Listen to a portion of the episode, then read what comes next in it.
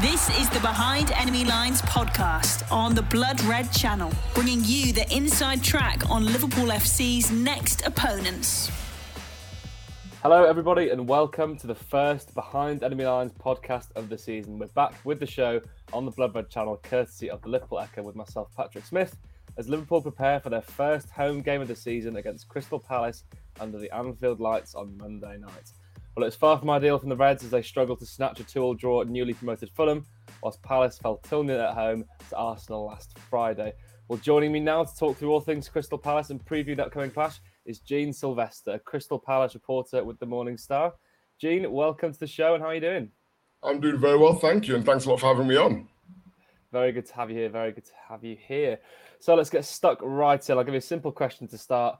What can Liverpool fans expect from Crystal Palace on Monday? If you could give us a general overview. Yeah, I think um, I think obviously going off Palace's um, uh, performance obviously against Arsenal, I think he showed the two sides of Crystal Palace, if you like. Uh, the side where um, they can be got at uh, very easily, um, where the defence can be a little bit disorganised, but the second half showed their resilience and their ability to actually put teams under pressure as well. Uh, once they're settled into their game, um, obviously it's early in the season. They've lost a few players, obviously Christian Benteke leaving the club. Um, Conor Gallagher, who was a big loss for them, obviously going back to Chelsea now after his loan spell.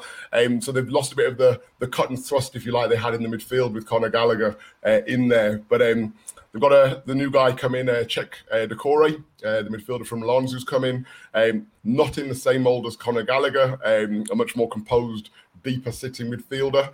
Very much in the in the mould of Patrick Vieira himself, to be honest with you. Um, so I think uh, with that with that inclusion in the team, they're going to have a little bit more composure in the midfield, probably. Um, but yeah, I think they'll be coming in and looking to to get as much as they can out of the game, and I think a draw they'd be more than happy with uh, just to get their season up and running.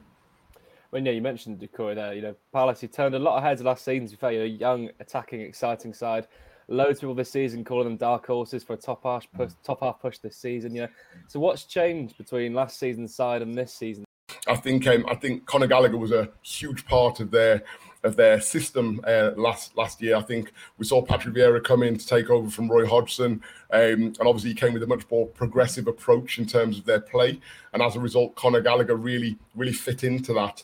Uh, then you had the young Michael Olise as well, who was brought in uh, and really put some really good performances in out performances in. Sorry, out on the right hand side as well.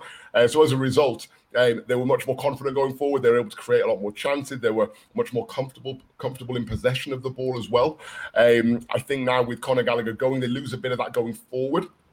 Even though I think um, the, the hope is that uh, Eze, Eberechi Eze, will step into that mold now uh, going forward. I think. Uh, my personal opinion is that in terms of Eze, uh, he has great ability. He's got the ability, that you know, the natural ability to, to really be a big player. He doesn't have the energy of Gallagher. You know, Gallagher, as we saw last season, he really puts himself about as well as uh, being able to to uh, provide an impact in the final third of the pitch as well.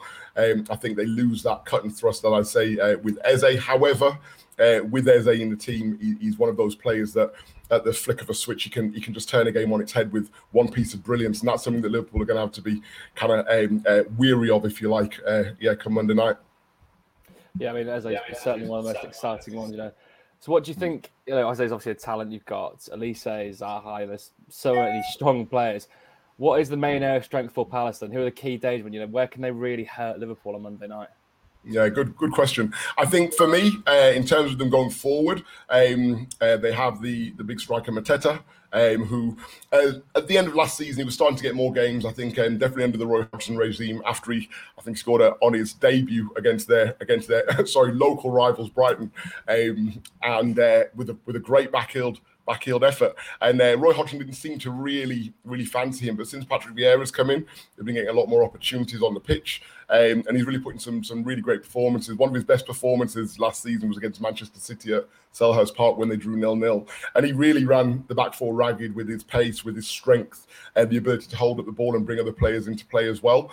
Uh, so for me, I think um, if Patrick does go uh, with Mateta uh, starting from from the start, I think he's the one that could really cause problems for us, you know, in terms of our back four. He'll really get in amongst obviously Virgil and and Joel uh, uh, in the middle of the park there, um, and that can obviously bring in bring in opportunities for other players. So for me, that's the biggest danger. As I mentioned, Eze, uh, you can never really write him off. You can never be too complacent when he's on the pitch. Um, he can obviously uh, pull out a, moment of brilliance um, out of his hat. And also, you've got obviously Wilfried Zaha, who again, you know, the the uh, the long-standing uh, Palace talisman who usually comes up with a, an important goal every now and then for them. Uh, probably not as regular as he used to, probably before his Man United um, stint. But uh, but yeah, definitely. Um, there's a couple of players there that I think uh, on their day can definitely cause us problems. And the last one I'm going to actually add, which not a lot of people talk about, is Jordan Ayew. I mean, the work rate that he puts in down that right uh, is ridiculous. You know, so he'll be tracking Robbo back, um, and then he'll be taking the other way as well. Very strong in possession of the ball. He'll win free kicks, you know, in that final third as well, giving them opportunities to load the bo- load the box.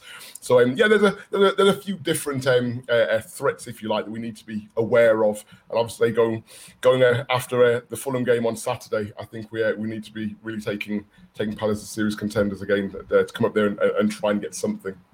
Yeah, Ayew is often criminally underrated, isn't he? He's the forgotten man of that Palace attack, really. I'm going to ask you now the flip side of that previous question. What are the weak spots in Palace's side, and where will Liverpool look to mainly exploit them? Yeah, good question again. Uh, for me, the weak spots are, uh, are, their fullback positions, which obviously falls right into Liverpool's hands. Uh, obviously, with the ability that we have out wide, um, I think the young boy uh, Tyrick Mitchell, I think he suffered a, a blow of confidence pretty much since his um, since the England debut. Actually, I think uh, he was really highly rated. He was putting in some really good, solid performances for for the club. Hence why, obviously, and the uh, the call up to the England squad.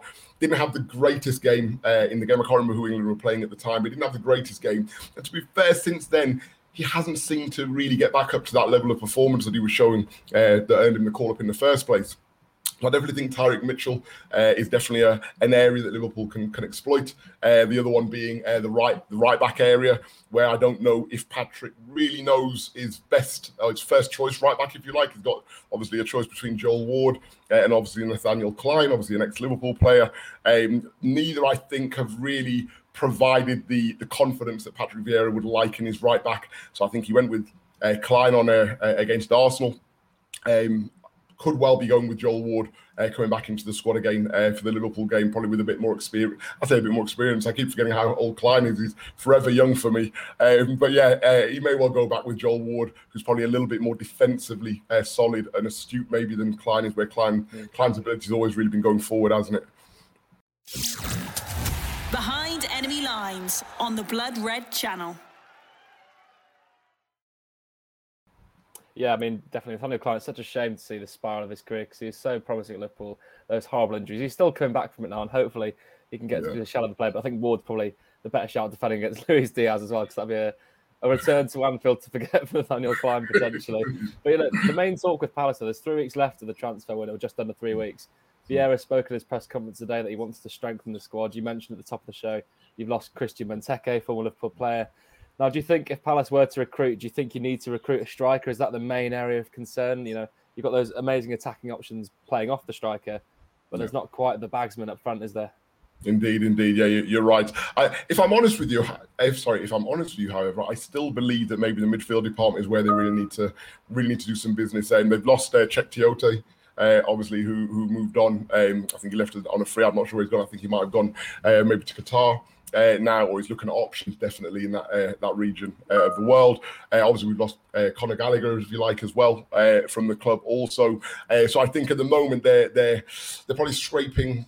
I shouldn't say scraping the barrel, but they're looking at having to now deploy players who last season were probably seen as you know as as squad players. Um, for example, Jeffrey Schlupp, who started the game against Arsenal on on Friday as well you know, last season he wasn't really a starter. Definitely came in for certain games. Again, he's got certain qualities that I know Vieira likes in terms of you know, again, that's that strength and and pace and and um, and directness, if you like, from the middle of the park. But I think uh, in terms of their recruitment going forward, uh, my personal opinion is the midfield area is definitely a priority for them.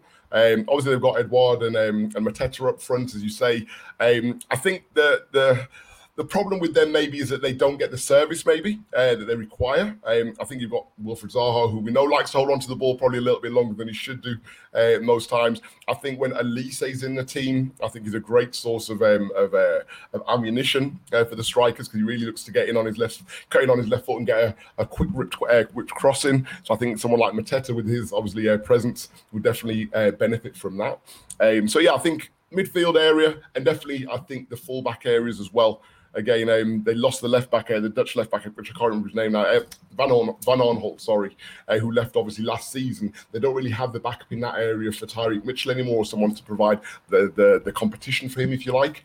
So they really could do with maybe recruiting in the fullback areas as well and really make that defense a little bit more solid. They did great business with Anderson and, and Guéhi um, uh, in terms of solidifying and, and, and, bringing some youth back into the center of the center of the defense for them. I think they could do with getting some more youth maybe around them uh, in the fullback areas and yeah, just a bit more solidity there if you like.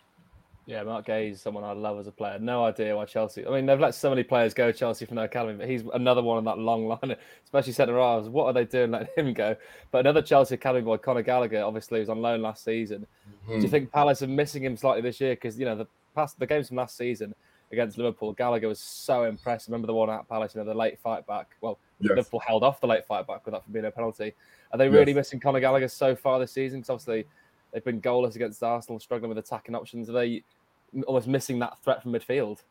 Without a doubt, without a doubt, um, I think I think Conor Gallagher, what he brought to Palace last season was a little bit of pizzazz, if you like, in the middle of the park. Even though, as I say, he's got the he's got the he's got it in his makeup to actually get a, get stuck in as well, which is a great combination to have. Kind of reminds me again of you know a bit of Luis Suarez. You know, he had the silky skills, but he'd also get stuck in when he needed to. So they really missed that pizzazz from the middle of the park, that attacking intent from the middle of the park uh, to, to really back up the strikers. Um, I think I've, I mean, I've heard, heard, you know, whispers that Palace are probably going to look to see whether they may be able to get him back on loan again this season. Um, if you look at Conor, obviously at Chelsea, Chelsea are blessed within the midfield department, um, and obviously they're looking at still bringing in more recruitment. Obviously, looking like the De Jong deal might go through there, so he may be looking at that and saying, "Well, my chances are still going to be limited here. Um, it's a World Cup year. You know, he started to flirt with the uh, with the World Cup uh, England with the England squad, sorry, as well. So he'd probably be um, harbouring hopes of, of getting on that plane to Qatar as well. So for me, it's not uh, it's not out of the woods yet, or it's not out of uh, the realms possibility that he may find himself back at Palace for another another season loan, which I think would benefit the player. I think it benefits um, Palace, and it also benefits Chelsea because he gets another year's experience, Premier League experience under his belt as well.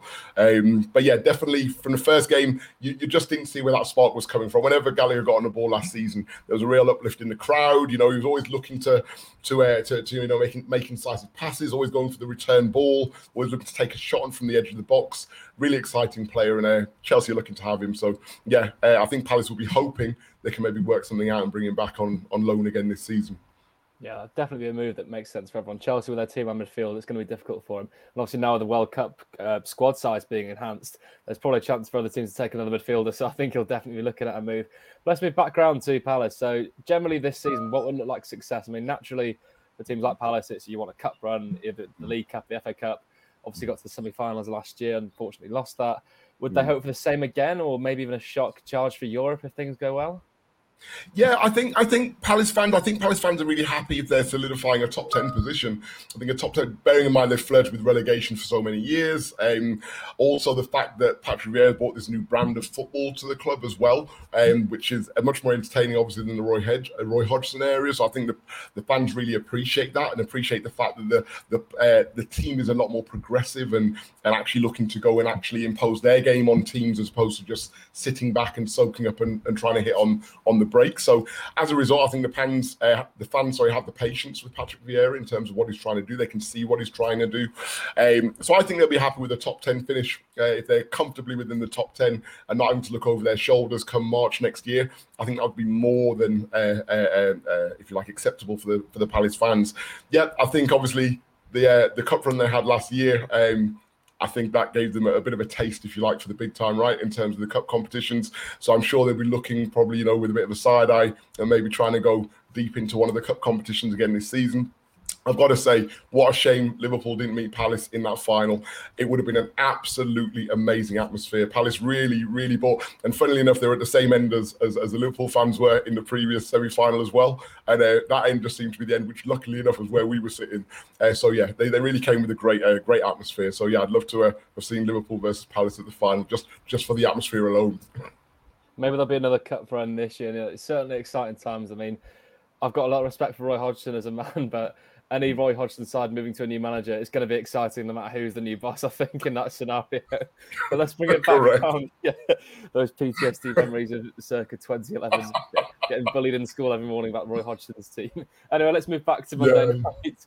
So, are there any notable injuries or suspensions within the Crystal Palace squad who've missed the match at Anfield?